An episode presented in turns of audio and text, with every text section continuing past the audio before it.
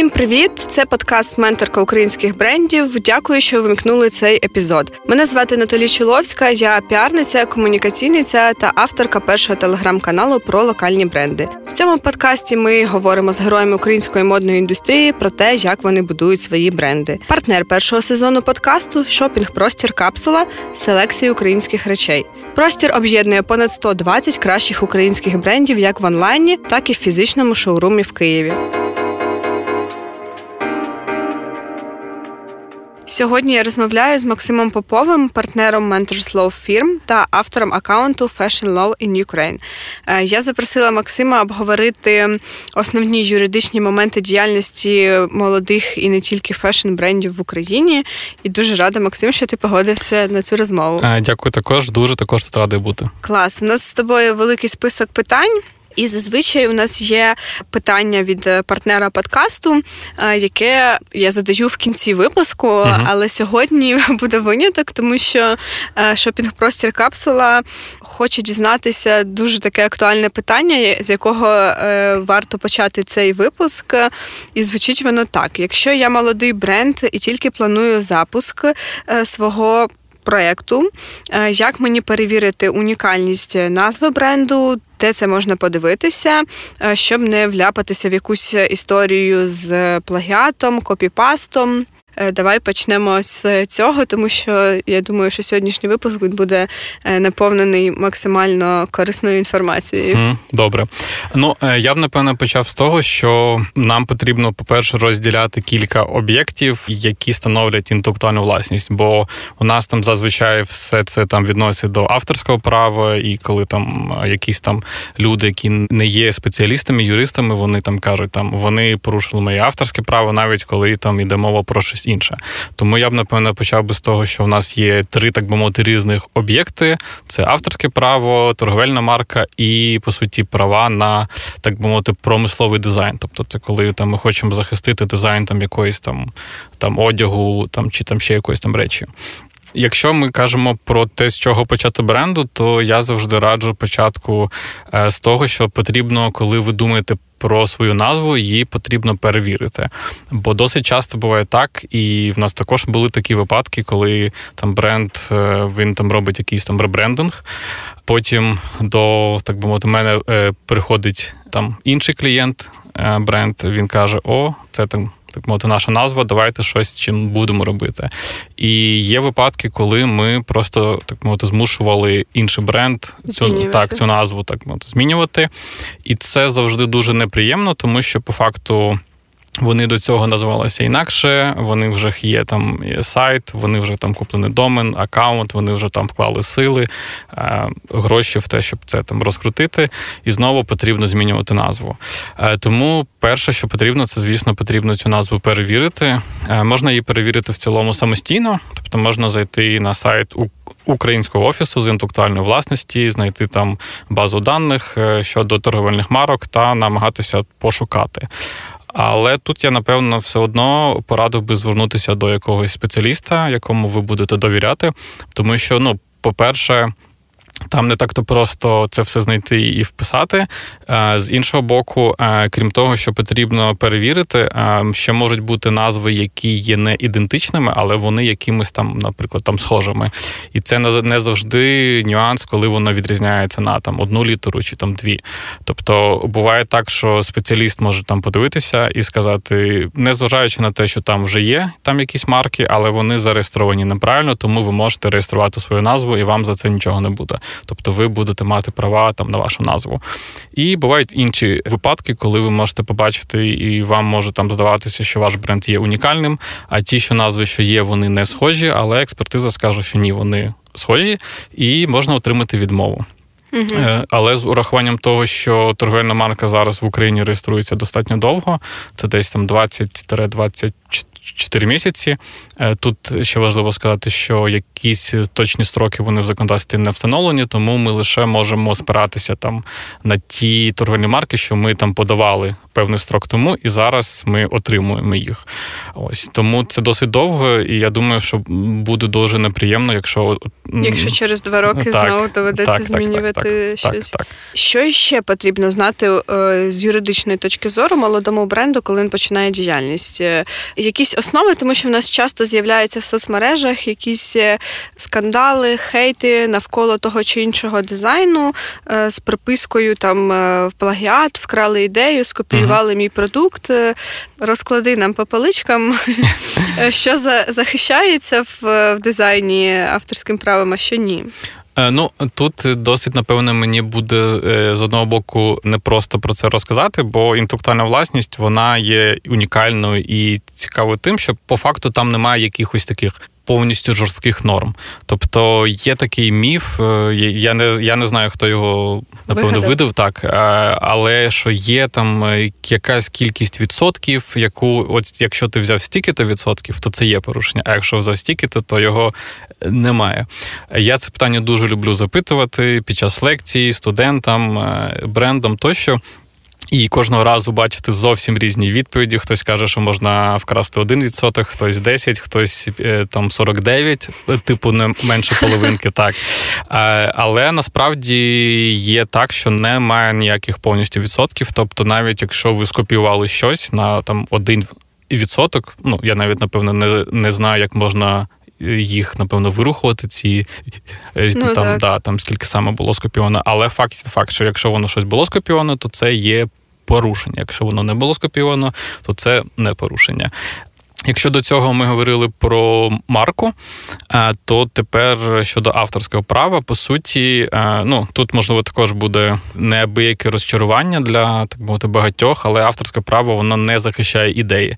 Тобто, якщо у вас є якась ідея, то її Цю інформацію може... я вже вивчила для себе. Часто відписую брендам. Так, то цю ідею може використовувати будь-хто. Там, якщо у вашого бренду з'явилась ідея, там не знаю, там створити там чорні джинси, то будь-хто може робити чорні джинси. Але авторське право воно буде захищати саму суть, тобто як е, певний твір він є вираженим. Тобто, якщо ми робимо, наприклад, не знаю, там футболки з котиками. І це є не знаю, там фішка нашого бренду, то ми не можемо казати на інший бренд, який також там вирішить робити футболки з котиками, що він нас е, вкрав цю ідею. Е, але якщо вони будуть е, використовувати тих самих котиків, то так це буде порушення саме авторських прав. Е, саме авторське право воно зазвичай захищає твори, тобто це текст, це зображення, там картинки, там е, візерунки, щось таке. Тут також треба зауважити, що авторське право зазвичай не захищає тексти, які є невеликими. Тобто, ми не можемо сказати, що якась фраза вона буде об'єктом авторського права. Тут також треба е, акцент поставити на тому, що немає прописано там скільки має бути слів, чи якою так мовити довжиною має бути текст, наприклад, щоб він захищався авторським правом. Але якщо ви хочете захистити якийсь там слоган або назву свого бренду, ви маєте зареєструвати торговельну марку. Тобто авторським правом воно захищатися не буде. Якщо ми кажемо про зображення, то зазвичай будь-яке зображення, яке є оригінальним, яке є створено завдяки так мовити творчості, воно захищається авторським правом. Автоматично. Автоматично, так. Авторське право, воно з одного боку не потребує якоїсь обов'язкової реєстрації, але інколи ми все ж таки радимо реєструвати на авторські права на якісь е, зображення, бо у нас так влаштовано зазвичай, що коли ти намагаєшся донести іншому бренду, що він е, там скопіював, там вкрав там фотографію, вкрав зображення. Вони всі кажуть: а покажіть е, там мені якісь Бумажку. там да, да. І якщо вона є, то тут же можна щось так би мовити більш аргументовано говорити.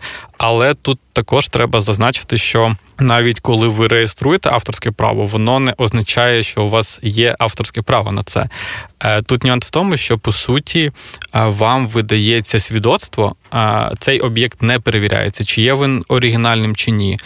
Не не перевіряється, чи хтось до цього щось таке малював чи писав. Тобто воно лише може засвідчити, що там на таку-то дату ви об'явили себе автором такого-то об'єкту. І якщо хтось його використовував після вас, то по суті він може порушувати ваші авторські права.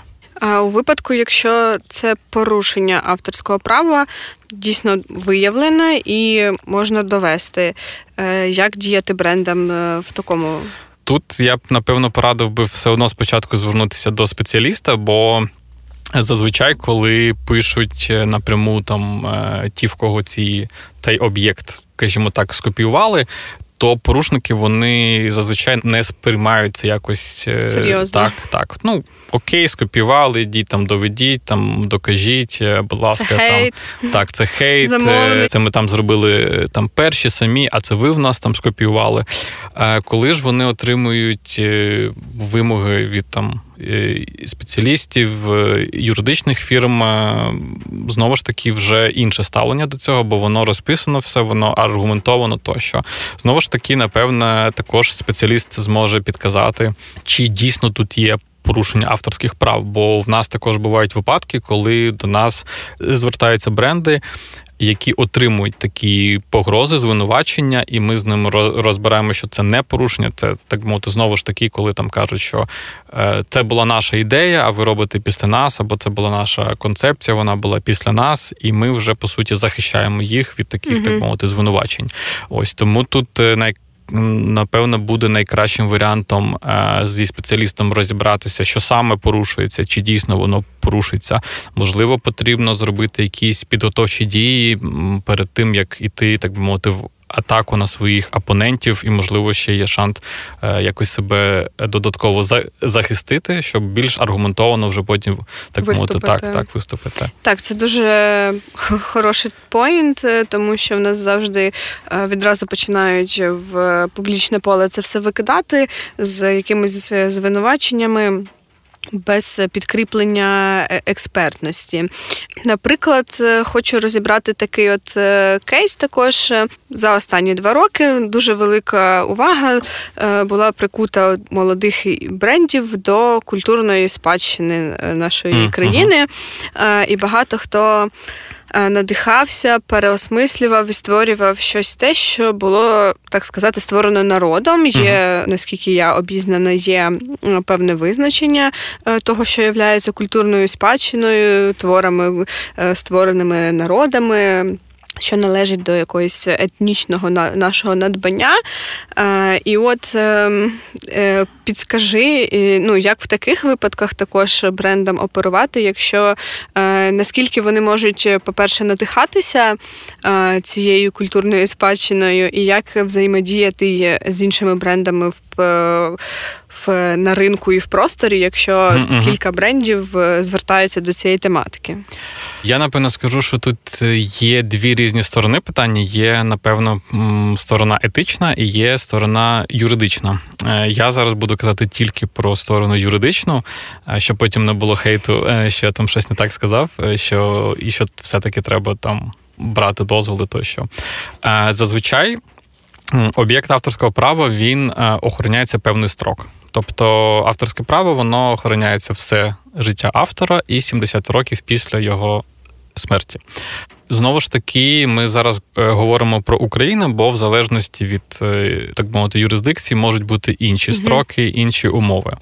А якщо ми кажемо про використання так званої культурної спадщини, е, також в законі сказано, що твори, які є фольклором, вони також є у так мовити вільному обігу.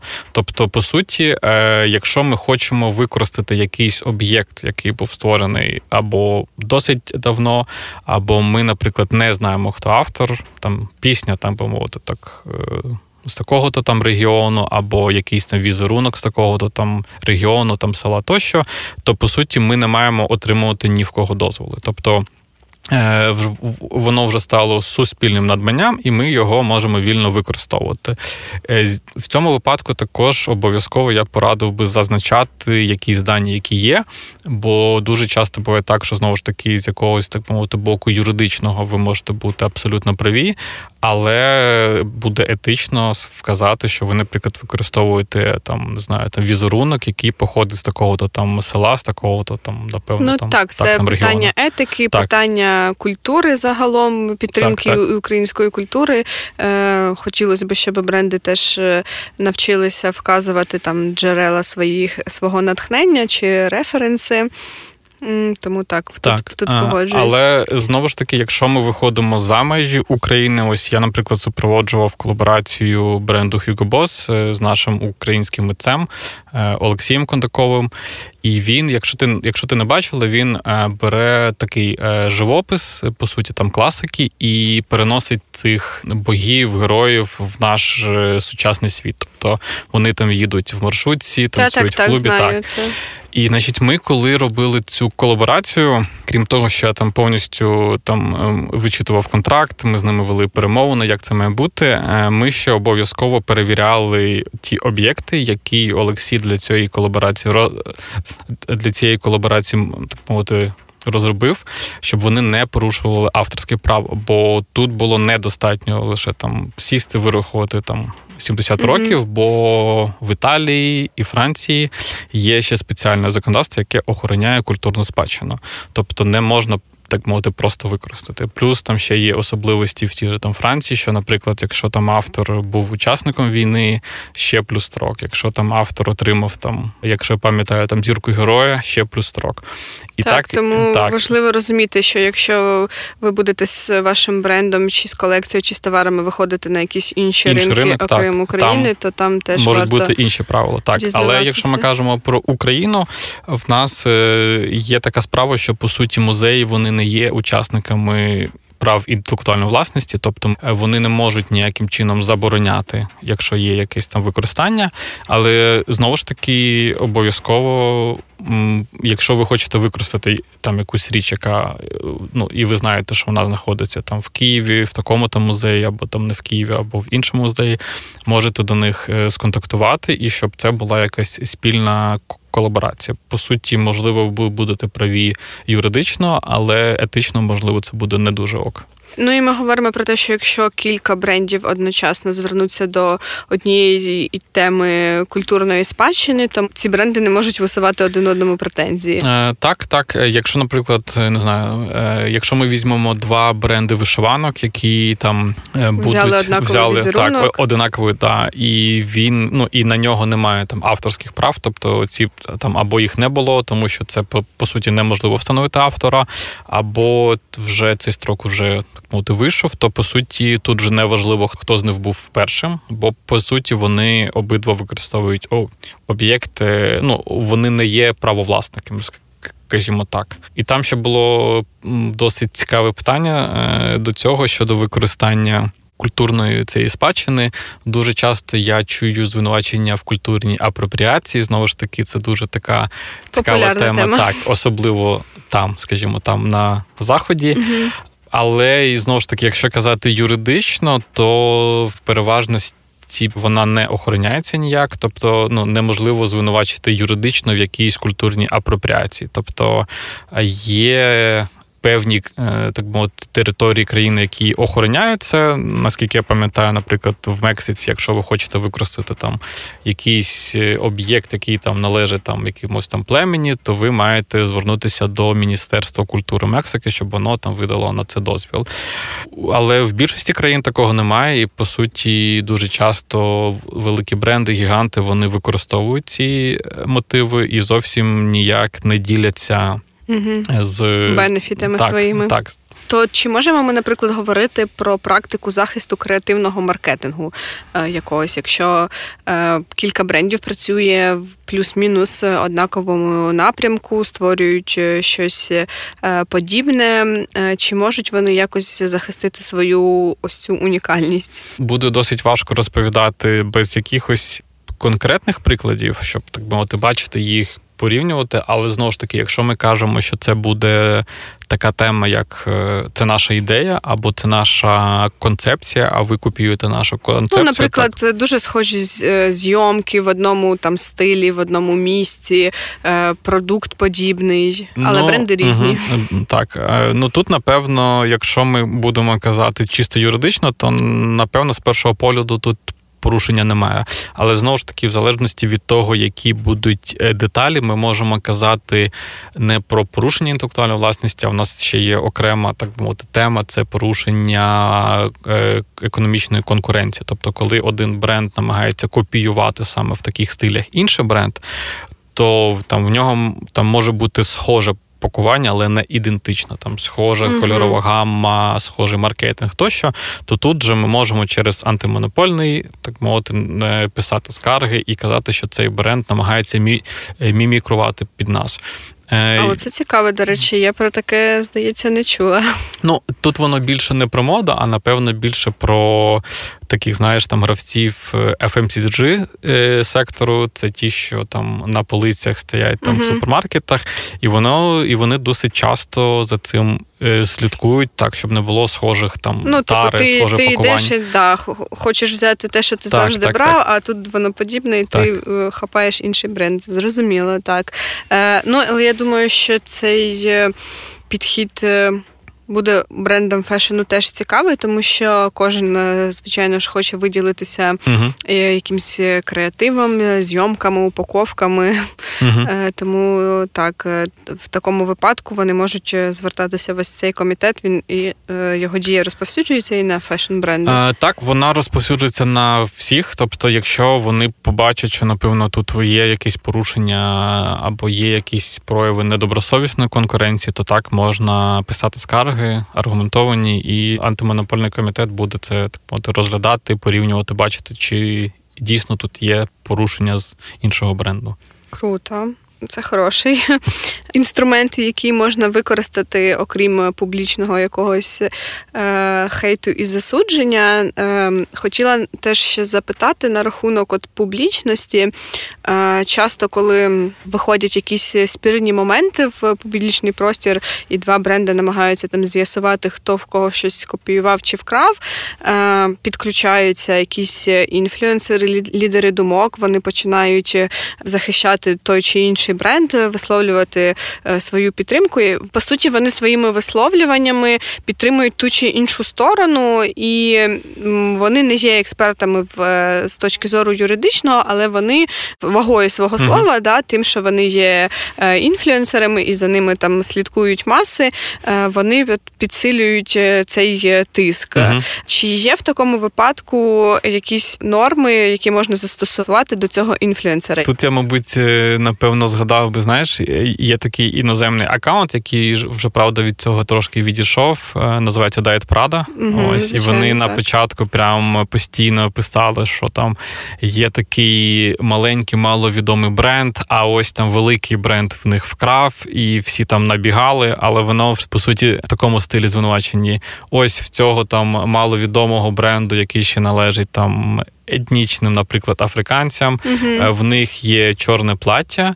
І ось подивіться, там умовний Діор. Він також випустив чорне плаття. Це по-любому плагіат, і всі там в коментах так, так, так, хейтимо, хейтимо, хейтимо. Але якщо розглядати це з боку юридичного, то там ніякого копіювання не було.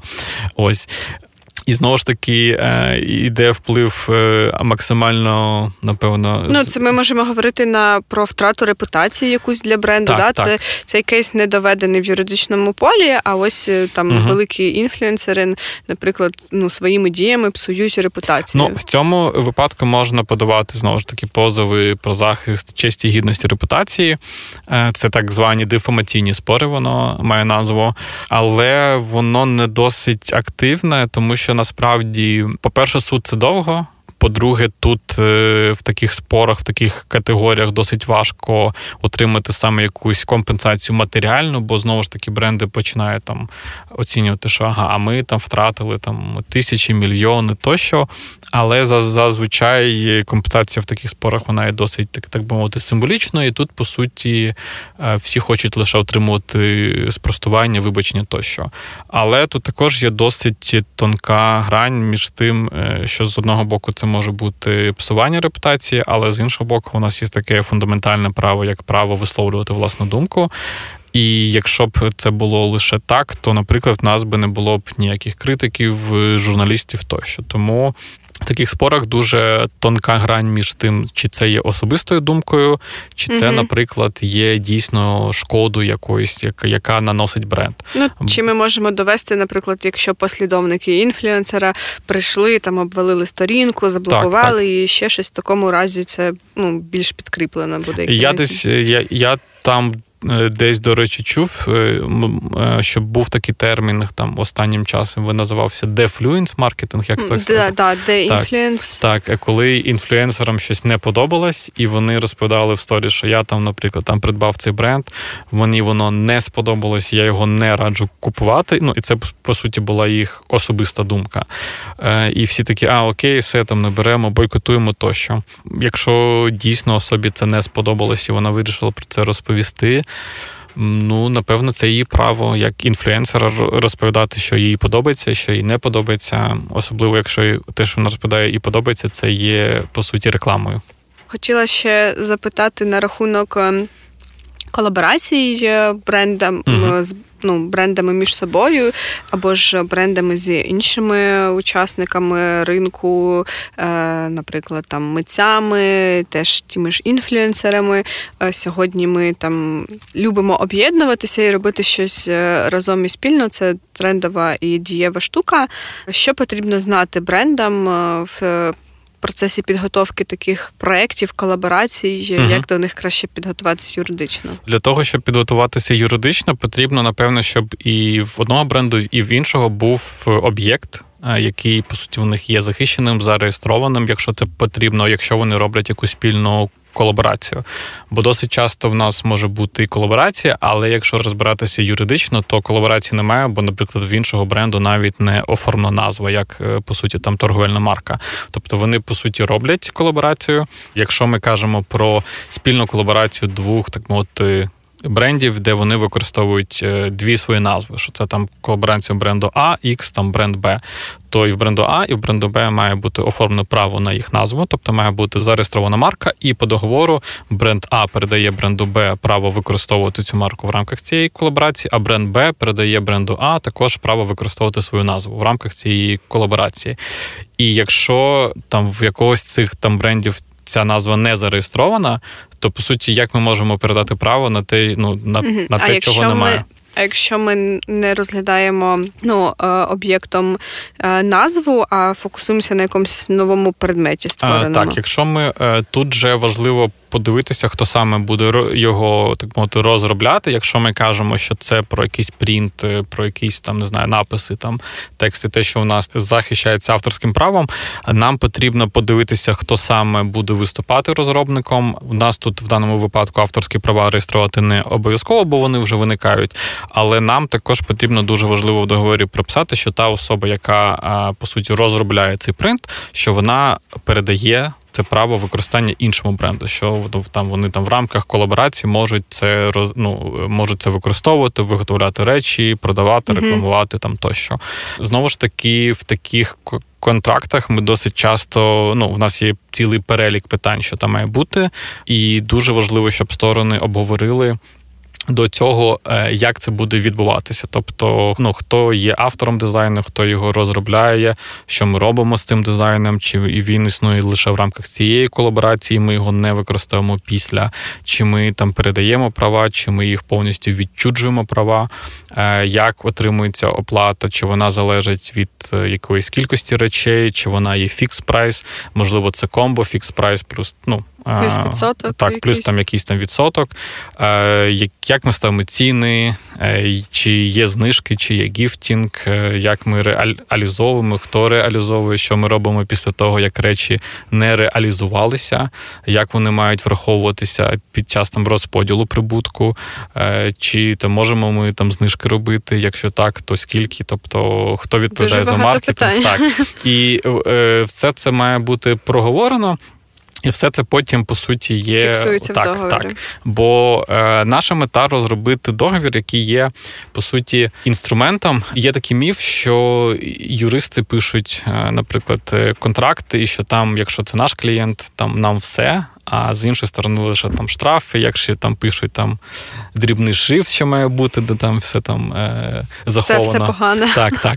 Але насправді якісний е, юрист він робить контракт такий, щоб е, влаштовував обидві сторони. Так, ми в першу чергу захищаємо, звісно, інтереси нашого клієнту, і наша, е, наше завдання пояснити всі можливі ризики. Наше завдання прописати якісь можливі ситуації, які можуть бути, і як ми в них будемо діяти. Бо досить легко там домовитися до того, як ви уклали контракт, і до того, як ця там ситуація склалася, і досить важко. Вже знайти спільну мову, коли щось сталося, і у вас так мовити різне бачення. А коли ви там про це домовились до цього, це все прописали, і ви вже знаєте, як ви будете діяти. Бо, наприклад, там знову ж таки, якщо певна колекція не продалася, що ми з нею робимо? Одна сторона буде вважати, що вона все одно має отримати за неї відсоток, а інша буде вважати, а як вона її може виплатити, якщо вона не, не розпродалася. Угу. Так.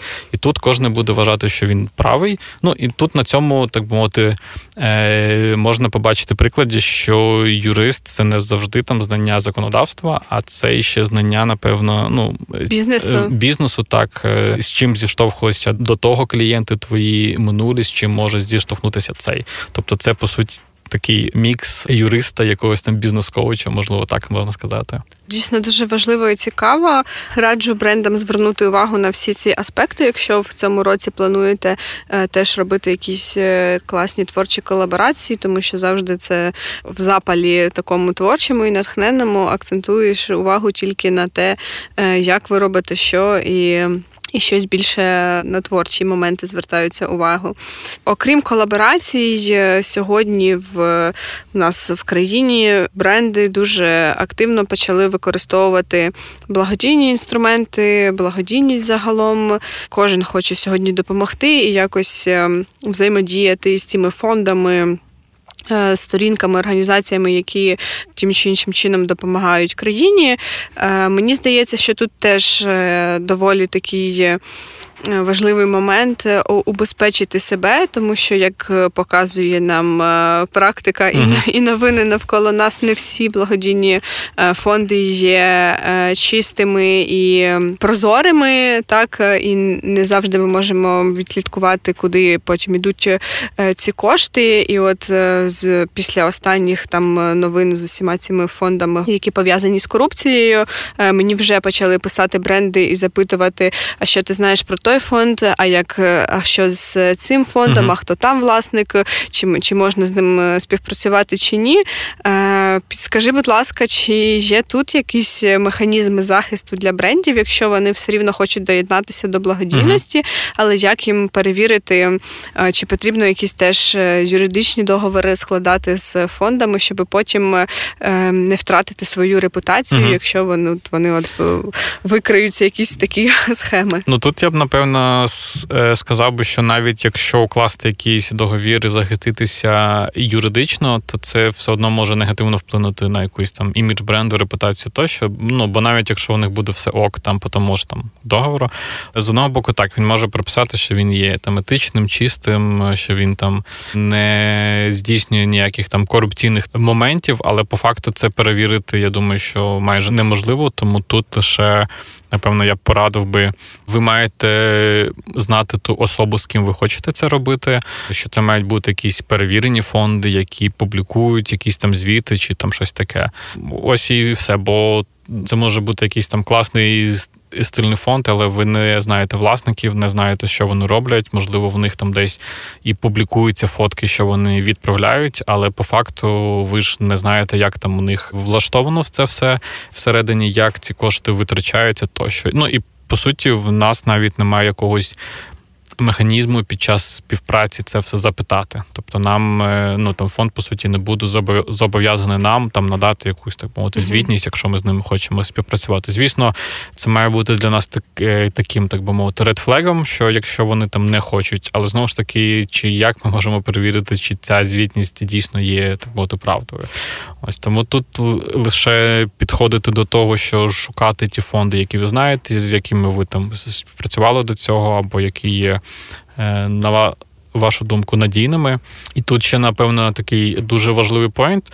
І щодо цього питання, і щодо минулих, щодо колаборацій, контрактів, тощо, що по суті юристи вони насправді є радниками, тобто ми не є.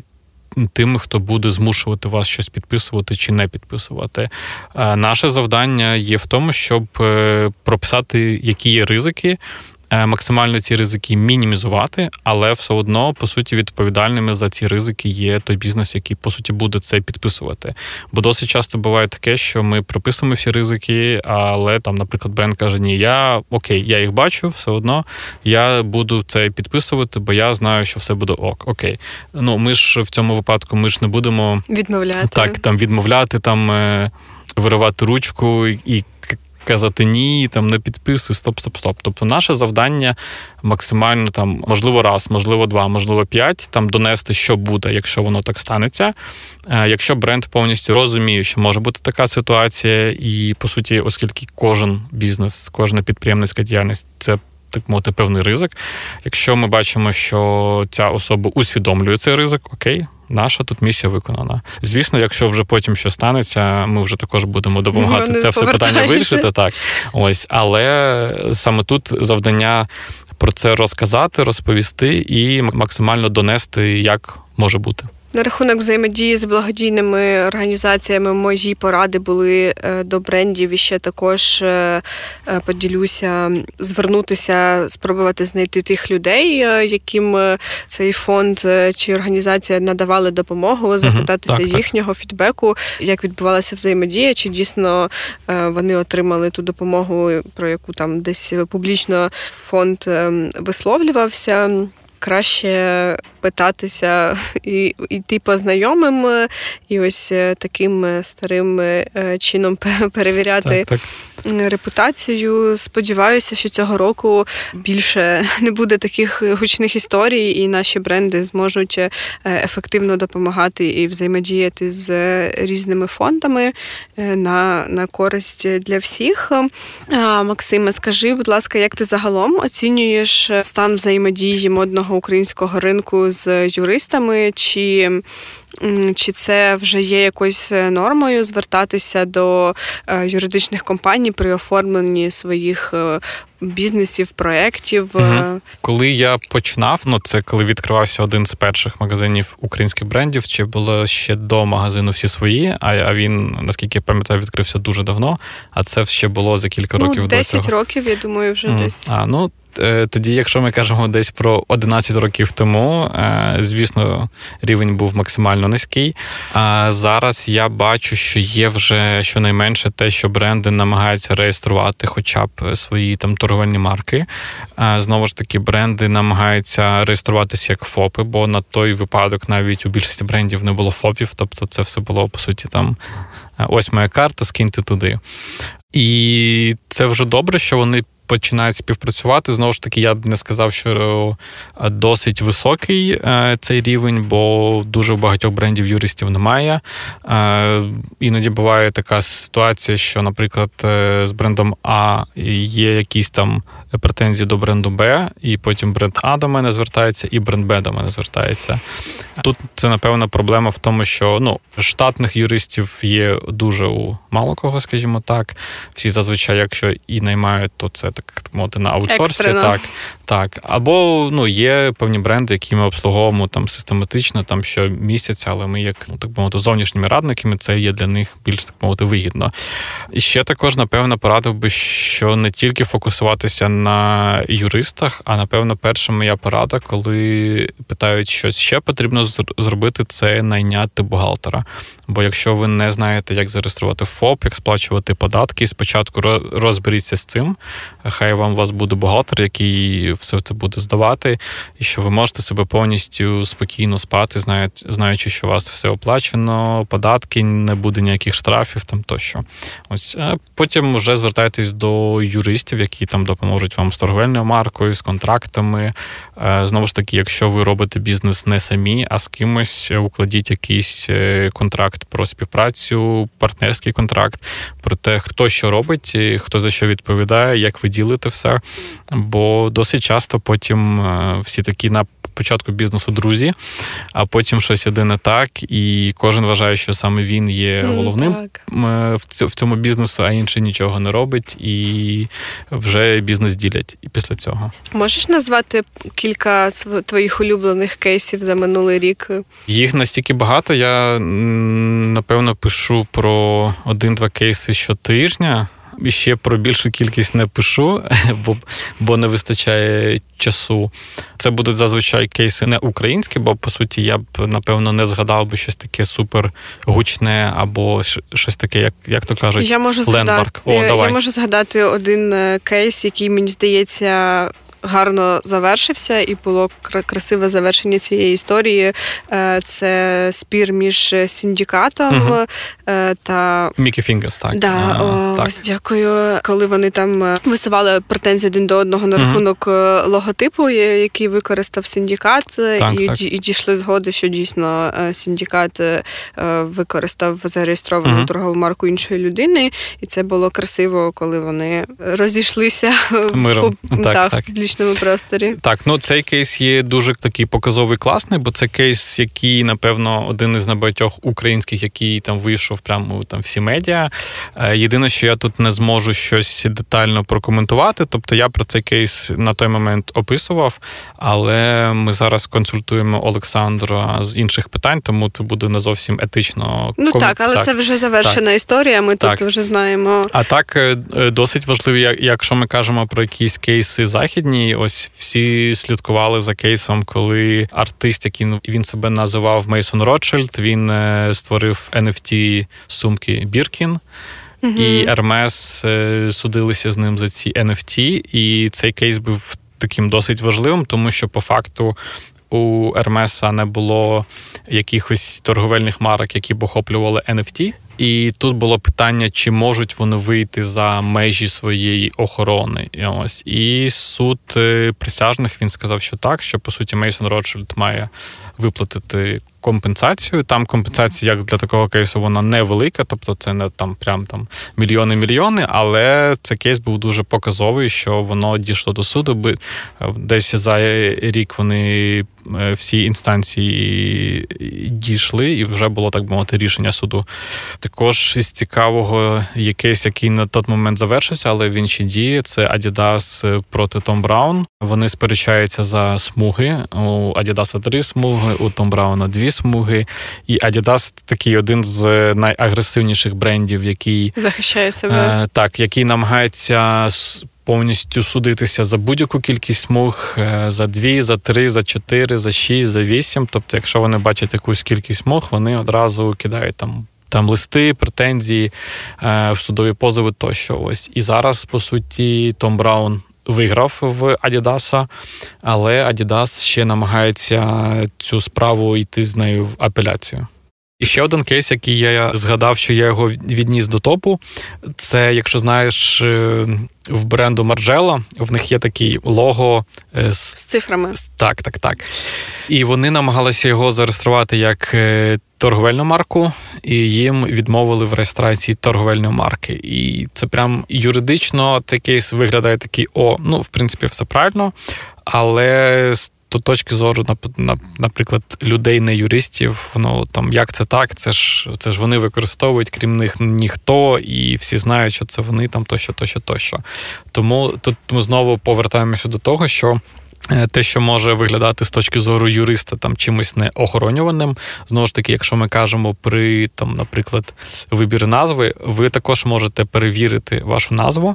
Е, вона може бути вільна, але по суті виявиться так, що сам цей об'єкт він не може бути торговельною маркою, бо він є чимось описовим, е, якимось там. Родовим тощо, mm-hmm. бо є такі, знаєш, намагання зареєструвати щось креативно, по типу там, а давай будемо на, називати наш бренд бренд. Або там одяг-одяг. Там класно, класно, mm-hmm. стильно звучить так. Але по, по суті, після цього він не може бути торговельною маркою, його неможливо охороняти, неможливо захищати свою назву, неможливо щось зробити з тими, хто також буде використовувати mm-hmm. цю назву. Е, тому тут також напевно спеціаліст зможе підказати, чи може це бути взагалі маркою. А знову ж таки, якщо ми повертаємося до порівняння торговельних марок, там я бачу свою марку, бачу іншу марку, і іноді вона може здатися, що вона схожа. Тобто я тут бачу, о, в мене така назва, в них там назва на кілька літер відрізняється. Окей, це там копія під мене, вкрали і таке інше. Але тут е, з'явиться спеціаліст, який каже, що марка потрібно порівнювати по трьом штукам: це візуально, фонетично і семантично. Тут же грає роль, е, як марка звучить на слух, яке в неї значення, скільки там слів, яке слово є першим, на що йде акцент, чи є там якісь е, додаткові елементи, там малюнки, візерунки, тощо, який шрифт і там тощо, тощо. Тобто через ці деталі може бути так, що якщо воно може здаватися схоже, але воно буде не схоже. Бач, як виходить, що е, дуже творча професія юриста е, так, по так. охороні авторських прав е, і дуже цікава. Дякую тобі, Максим, за цю розмову. Дякую тобі.